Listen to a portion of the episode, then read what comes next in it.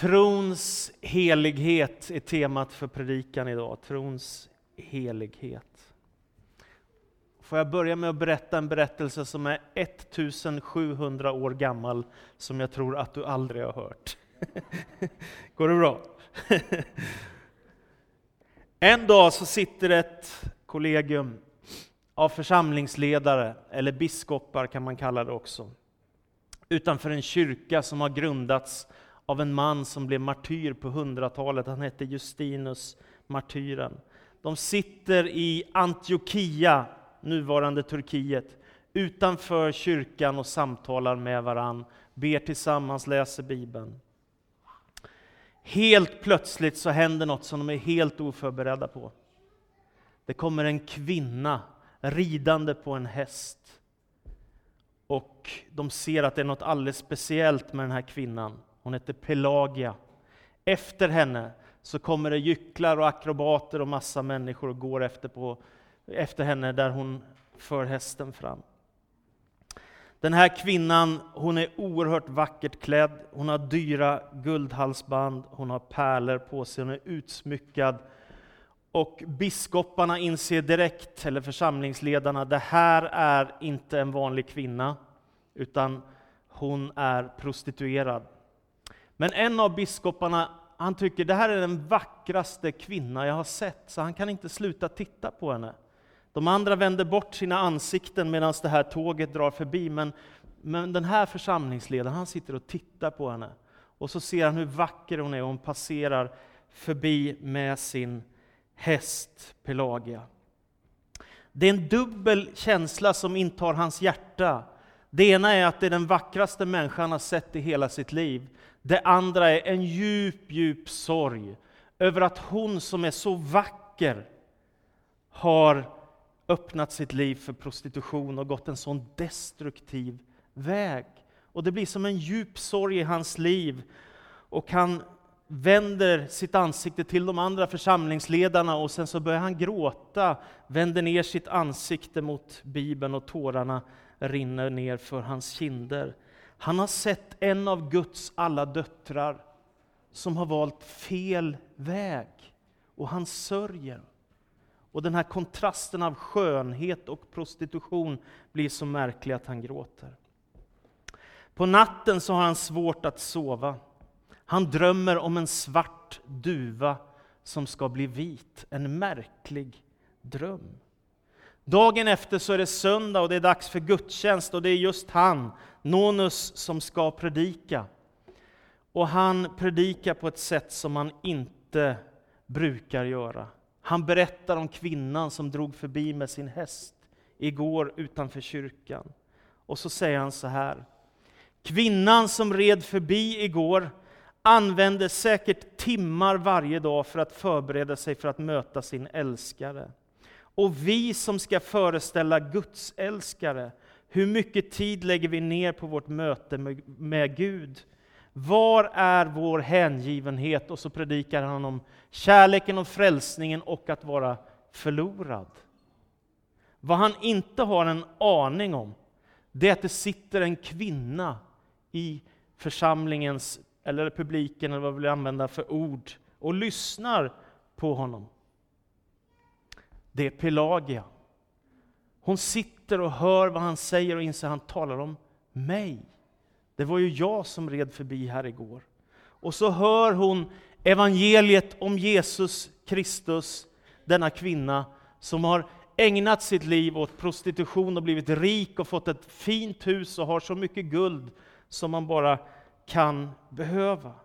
Den här dagen hör hon evangeliet om Jesus Kristus och inser, jag är på fel väg. Det var inte det här som Gud skapade mig för. Jag vandrar på fel vägar. Det var inte det här jag blev till för. Och det drabbar henne med kraft, så pass djupt att hon börjar störtgråta i gudstjänsten och hon bestämmer sig för att bli kristen, att bli frälst. Hon lämnar sitt liv i Guds händer. Bara någon vecka senare får den här församlingsledaren Nonus ett brev. Det är från Pelagia. Och Pelagia vädjar till honom, jag har omvänt mig, jag har blivit kristen. Snälla kan du döpa mig i vatten?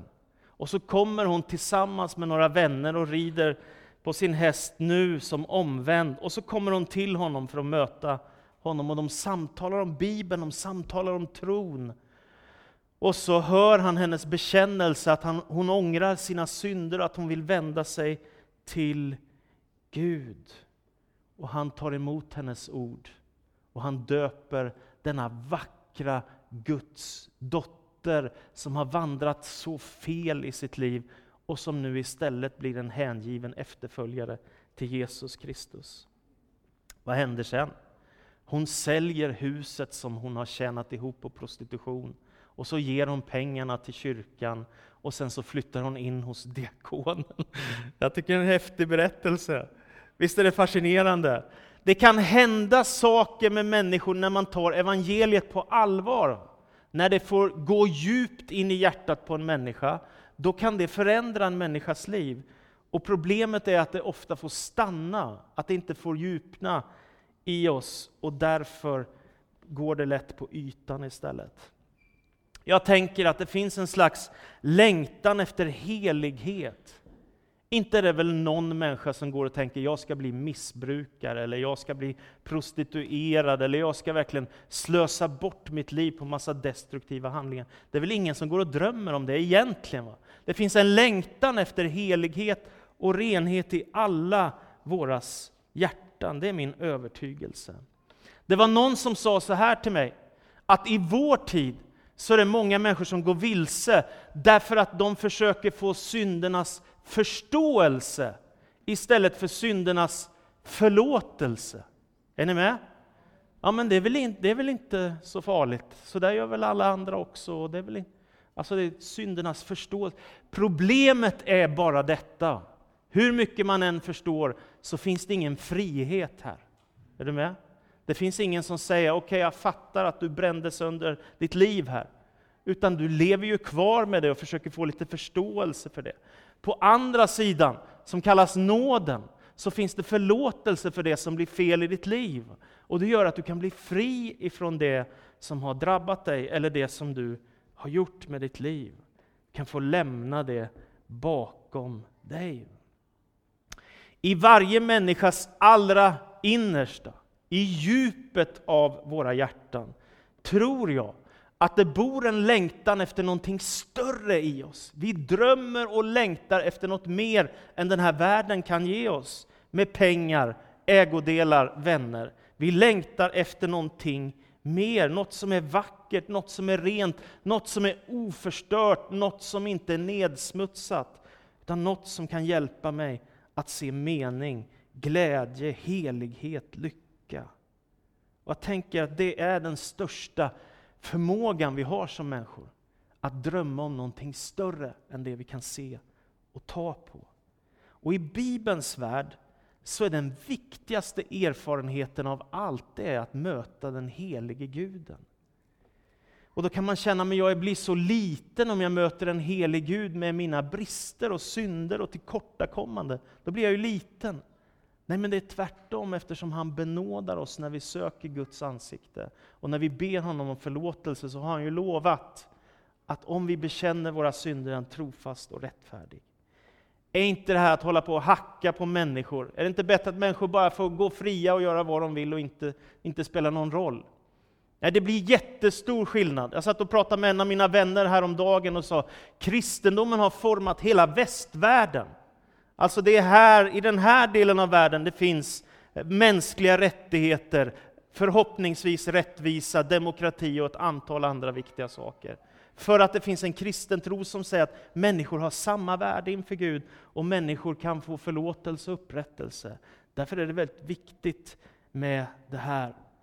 Och att vara kristen är att upptäcka det största av allt, livets källa, Gud själv, vårt ursprung.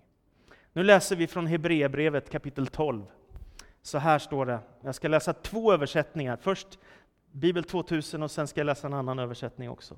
När vi nu är omgivna av en sådan sky av vittnen, låt oss då även vi befria oss från allt som tynger, all synd som ansätter oss och hålla ut i det lopp som vi har framför oss. Låt oss ha blicken fäst vid Jesus, trons upphovsman och fullkomnare.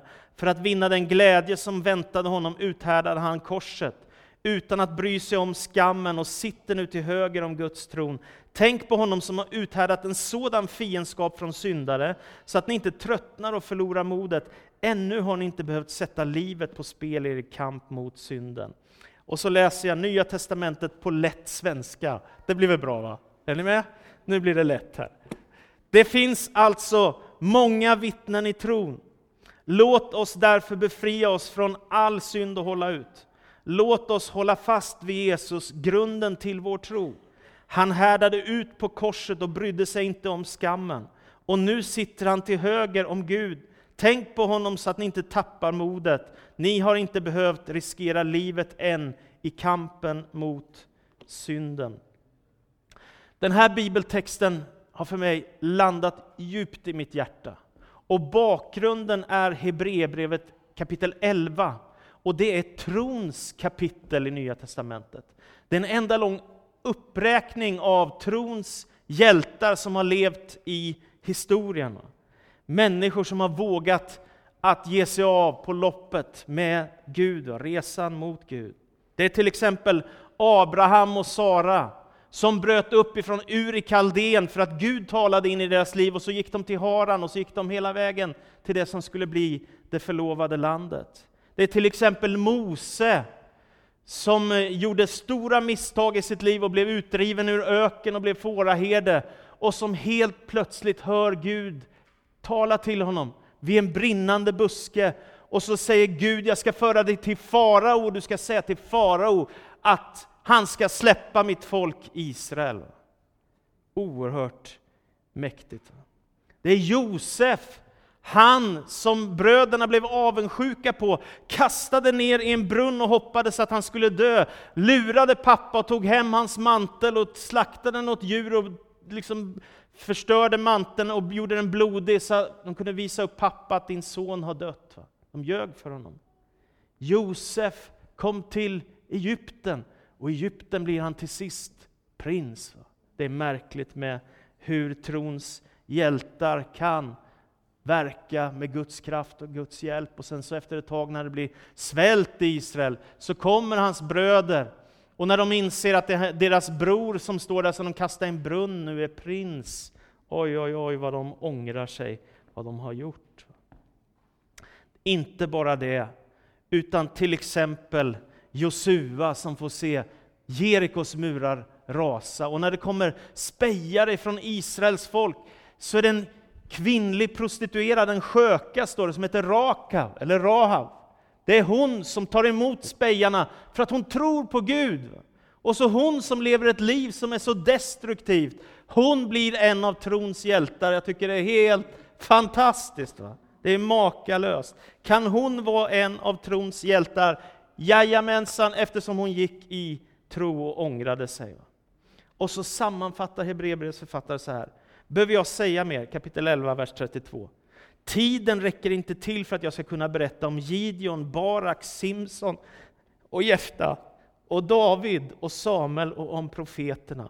Genom sin tro kunde de besegra kungarike, utöva rättfärdighet och få löftena uppfyllda. Alla de här människorna var berörda av någonting större än sig själva. Någonting mer än en utbildning, ett vackert hus, en trevlig familj eller något. De hade blivit berörda utav Gud själv. Och det hade präglat deras liv och därför vandrar de i tro. Och Hebreerbrevets författare talar om profeten och jag tänker till exempel på Jesaja som ser in i himlen och får höra änglarna ropa helig, helig, helig är Herren Sebaot, hela jorden är full av hans härlighet när han står vid Jerusalems tempel. Vad händer med en människa som blir berörd av Gud? Vad händer med en människa som upplever Guds närvaro, som får en kallelse av Gud, som ser en syn in i himlen eller som får ett profetiskt ord?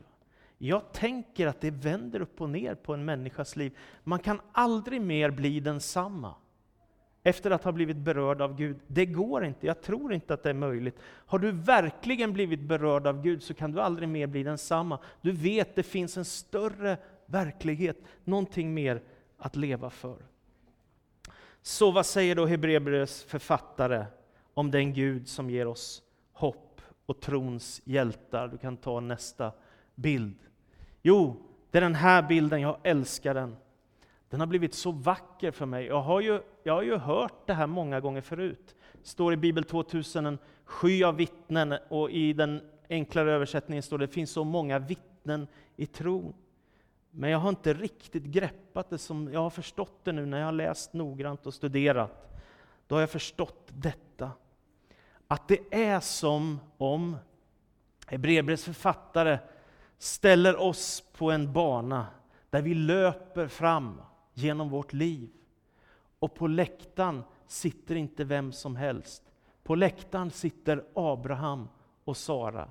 På läktaren sitter Mose och hans hustru. På läktaren sitter skökan Rahav och alla de andra och hejar och säger Kom igen Rakel, kämpa på Stefan, ett varv till! Anette, kom igen! Är ni med? Det är den bilden som Hebreerbrevets författare ger. Det vill säga, du är absolut inte först med att vandra i tro. Det finns människor som i årtusende efter årtusende har gjort liknande resa som du, vandrat med Gud i tro och gått hela vägen hem. Det är fantastiskt. Och jag gillar, jag gillar den här bilden. Tänka mig, precis som Hebreerbrevets författare säger, att Abraham står och hejar på mig och att Mose hejar på dig och Sara hon säger Kom igen nu Karin, det kommer gå. Ett varv till. Kämpa trons goda kamp. För mig blir det väldigt starkt, för man kan tänka så här, nej, här är mitt liv, det började där och så får vi se hur långt det blir och sen ska jag fixa det själv. Dels har du Gud med dig, men det är också många människor som har vandrat i tro långt före dig, som har visat en väg, som visar att det går att vandra med Gud. Vi är omgivna, säger Hebreerbrevets författare, av en sky av vittnen, alltså massa vittnen i tron. Människor som har vandrat på trons väg. Och därför, säger han, lägg av dig synden. Lägg av dig alla bördor som tynger dig. Lägg bort det som pajar ditt liv. Bär inte på alla himmelens och jordens bördor. Kom ihåg att det är Gud som är Gud och du är bara en människa. Och den fördelningen är bäst att den förblir. Annars blir livet väldigt jobbigt. Lägg av dig det som tynger dig, alla bördor som du så gärna plockar upp, som du inte behöver. Nästa sak han säger är det här. Håll blicken fäst vid Jesus. Det har jag inte riktigt heller kunnat förstå. Hur ska jag kunna se honom? Han är ju i den himmelska världen. Hur kan jag hålla blicken på Jesus? Men jag tror att det som Hebreerbrevets författare menar, det är dels, kom ihåg korset, och kom ihåg uppståndelsen, och tänk på vad det betyder. För tänka på Jesus, det är inte så svårt, eller hur? Och jag tycker att ju längre jag lever, så blir det allt mer uppenbart att om jag fokuserar på Jesus så blir det så mycket enklare. Om jag fokuserar på allt annat så blir det mycket, mycket komplicerat. Eh, hur ska jag rösta i politik? Det är inte alltid så lätt att veta. Vad ska jag tänka om filosofi? Hur ska jag tänka? Vad ska jag fatta för beslut i vilken eh, sak jag ska köpa? Hur ska jag tänka om de här relationerna? Jag hörde var problem med det. Hur ska jag hantera ni vet, man kan få tusen och en frågor och fundera på hur ska jag ställa mig i alla olika och omöjliga och möjliga ställningstaganden. Det kan bli oerhört svårt och komplicerat och så tänker man, jag är inte smart nog för allt det här. Och då har jag märkt, varje gång jag tänker på Jesus, så blir det enklare. Eller hur? Vad gjorde han? Han älskade människor, han älskade Gud, han visade människor barmhärtighet, han var kärleksfull, han gjorde gott för andra människor. Det är en ganska enkel och rak väg att följa, eller hur? Alla de andra frågorna är inte oviktiga, men tappar man centrum på Jesus så blir livet mycket, mycket mer komplicerat. Det har jag blivit övertygad om. Så kom ihåg, lägg bort dina bördor, kasta bort synden, kasta bort det som tynger dig och sök dig närmare den Helige. Håll blicken på Jesus. Tänk på korset, tänk på uppståndelsen, tänk på vad han gjorde med människor och du kommer få lite enklare i ditt vardagsliv. En löpare som springer ett lopp, påhejad av massa människor, har, gissar jag, blicken på målsnöret. Om jag bara når fram dit och jag kommer först, då kommer jag få segerpokalen. Blicken på målsnöret. Här i det kristna livet så finns det en annan blick. Blicken på Jesus. Jag springer ett varv till, för jag har blicken fäst på honom som har gett sitt liv för mig. Det blir lite enklare om du centrerar på Jesus och inte centrerar på allt det andra. Allt det andra måste rymma, rymmas i, sitt, i livet också naturligtvis. Men det står sök först hans rike. Börja med Jesus så blir det enklare. Det står att Jesus är trons upphovsman. Vad betyder det? Det är sådana här fina kristna ord. Va? Vad betyder det? Det betyder att utan Jesus så skulle du inte veta vad du kan tro om Gud. Eller hur? Jesus har kommit, står det i Johannes evangeliet, för att uppenbara Gud, för att ge Gud ett ansikte i världen. Jesus är trons upphovsman. Om du hör hans ord, om du hör vad han vill med ditt liv och lyssnar till det, så kan tro väckas i ditt hjärta. Det är fantastiskt. Hur får man tro i sitt liv? Ja, man hör ett budskap, evangeliet, och så tänker man, kan det vara sant? Eller hur? Och sen så om man öppnar sitt hjärta för det budskapet, så kan det hända att fröet börjar gro, och det du igår tvivlade på kan du idag tro. Är du med? Jag har sett det hända många gånger i människors liv. Och sa, jag var inte kristen, men sen... Och sen så berättar man berättelser. När jag var på Nyhemsveckan, en av pingströrelsens stora sommarkonferenser i somras, så blev jag så glad, för jag mötte Sanna. Och Sanna var en tjej som jag och Katrin Karlsson, som också var pastor i Jönköping då, vi jobbade där tillsammans i Pingstkyrkan. Vi mötte Sanna, och Sanna hade mycket oro inför millennieskiftet, allt det nya som ska komma. Hon var jätteorolig, jättestressad. Hon kände bara till lite grann om Jesus och var en sökare och visste inte riktigt vad hon skulle göra med sitt liv, men hon ville bli döpt. Och vi vände våra kloka huvuden ut och in, jag och Katrin. Kan vi verkligen döpa henne? Hon är ju inte riktigt framme där man skulle önska att en människa är framme när man blir döpt. Va? Är ni med? Den våndan fick vi. Och så mötte jag henne i somras på Nyhemsveckan, 20 år senare. Och hon älskar Jesus och hon älskar Gud och hon har tjänat honom hela tiden sedan den där dagen. Visst är det fascinerande när hon blev döpt i vatten? Vad är tro för någonting? Tro är detta enkla, förtröstan och tillit till Gud. Ibland när människor talar om tro så verkar det som att man måste pumpa upp någonting och försöka nå till Gud. Nej, men det är precis tvärtom. Det är bara att förtrösta och lita på Gud. Vila i honom, vem han är, inte vad du är, utan vem han är. Lita på att han är god, förtrösta på Gud, vila i honom. I Nya Testamentet så är ordet tro på grekiska pistis och det betyder tillit, övertygelse, trohet och trofasthet. Det innebär alltså att man kommer med full förtröstan till Gud och säger här är mitt liv, ta hand om mig, led mig, visa mig på din väg. Billy Graham, 1900-talets största evangelist, han predikade för 200 miljoner människor. Han säger så här, att tro är omöjligt att det inte finns något att tro på. Tron måste ha ett objekt, och den kristna trons objekt är Kristus. Tro innebär något mer än att man intellektuellt går med på Kristi anspråk, att de är riktiga. Tro innefattar även viljan. En människa blir frälst genom att förtrösta på Kristi fullbordade gärning på korset. Det finns ett evangelium, det finns ett budskap som är så oerhört mycket större än ditt och mitt lilla vardagsliv, som kan förändra om vi öppnar våra hjärtan för Jesus Kristus och hans evangelium. Resan genom livet är inte så enkel och det är precis därför du behöver Gud. Det är precis därför du behöver Jesus. Jag tänker mig att det som har ett ankare fäst i botten så att din båt står still även om det gungar lite. Är du med? Du har ett ankare, trons ankare. Vad gör jag då om tvivel kommer? Vad gör jag om tvivlen kommer? Ja, det är ju som jag säger, det kommer tider när tron kan prövas. Jag vill skicka med dig tre olika tillfällen när tvivel kan dyka upp. Det första, det är när man är på väg in i tron. När man är på resa in i trons värld. Jag är själv så fascinerad av, jag var ungefär 17 år när jag blev riktigt starkt berörd av Gud. Och jag är, jag är fascinerad över att liksom mer än 30 år senare är jag fortfarande helt fångad.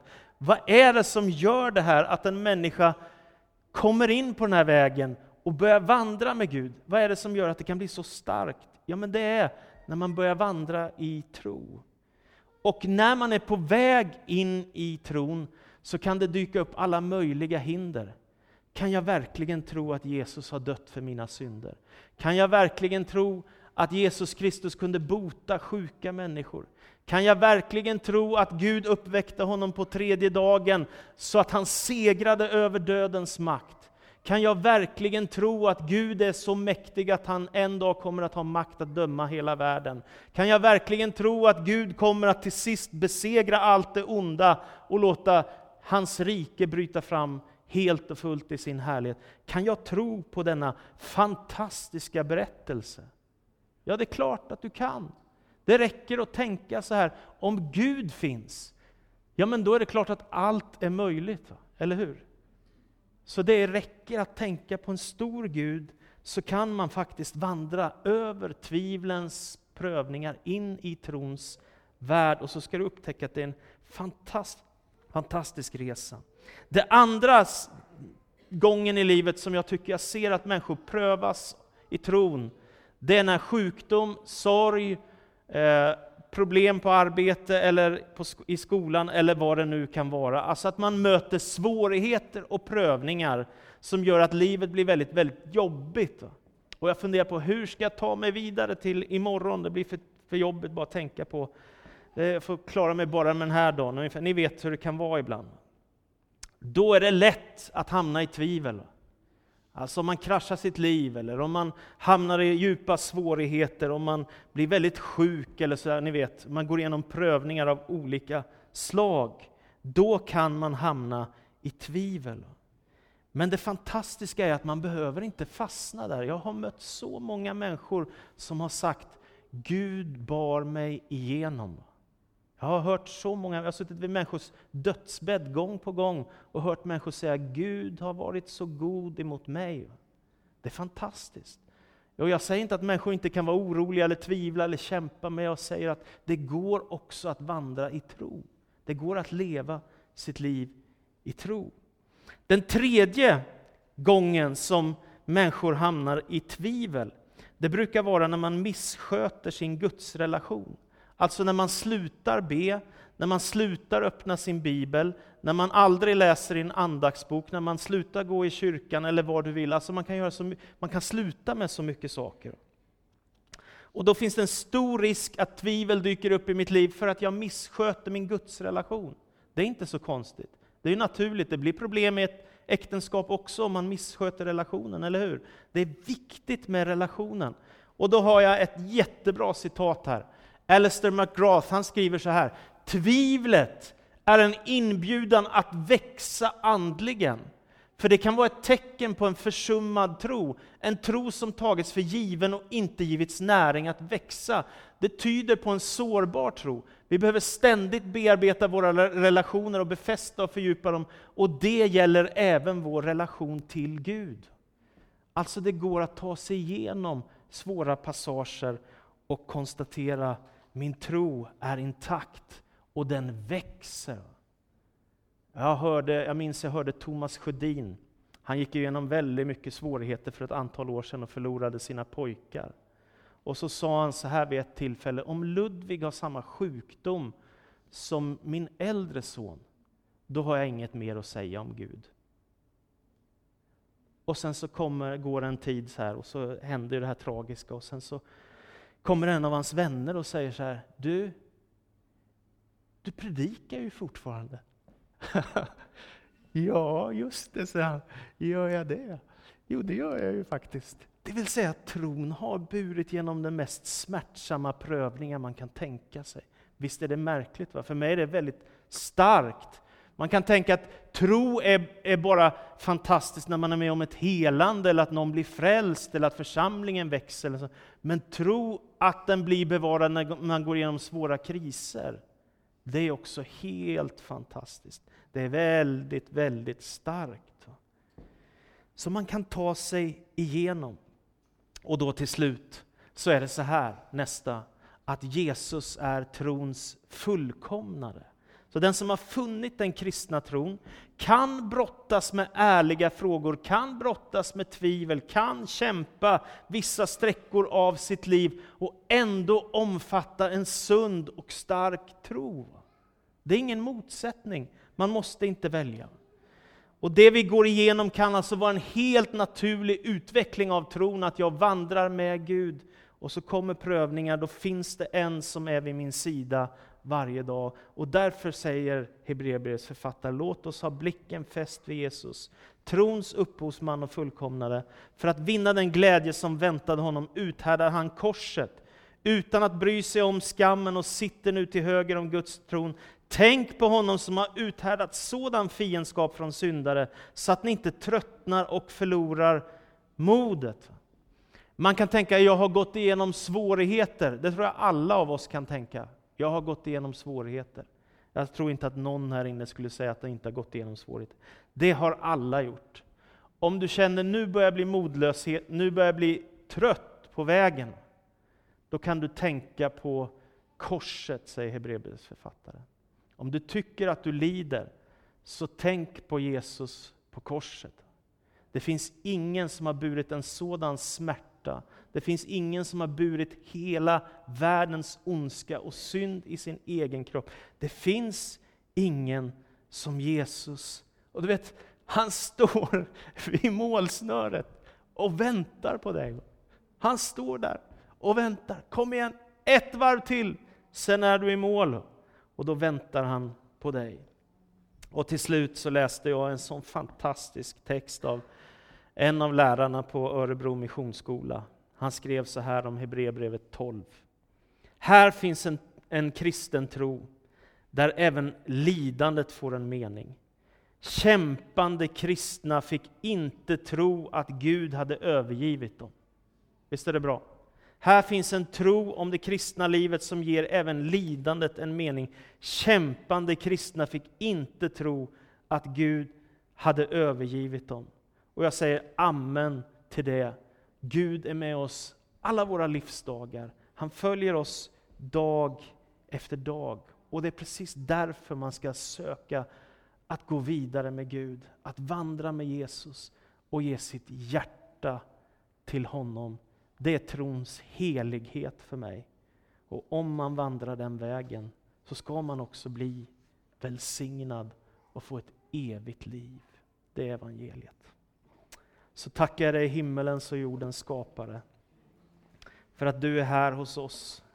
Tackar dig för att du har skänkt oss livet. Och jag ber om välsignelse över nattvardsstunden som vi ska gå in i nu, Herre. Tack för att vi får ta emot av din kropp och av ditt blod. Och jag ber att du ska väcka tro i våra hjärtan, Herre. Att vi får vandra vidare med dig, Herre. Tack för att vi får fördjupa oss i tron. Tack för att vi får gå i tro, Herre. Tack för att vi får växa i tro, Herre, och ta emot evangeliet i tro, Herre. Till frihet, till frälsning, till upprättelse, läkedom och helande, Herre. Jag ber i Jesu Kristi namn, Herre, att du ska låta ditt ord verka i våra hjärtan, så att det bär frukt och att det gör skillnad i vår vardag. Så ber jag i Jesu Kristi namn. Amen. Amen.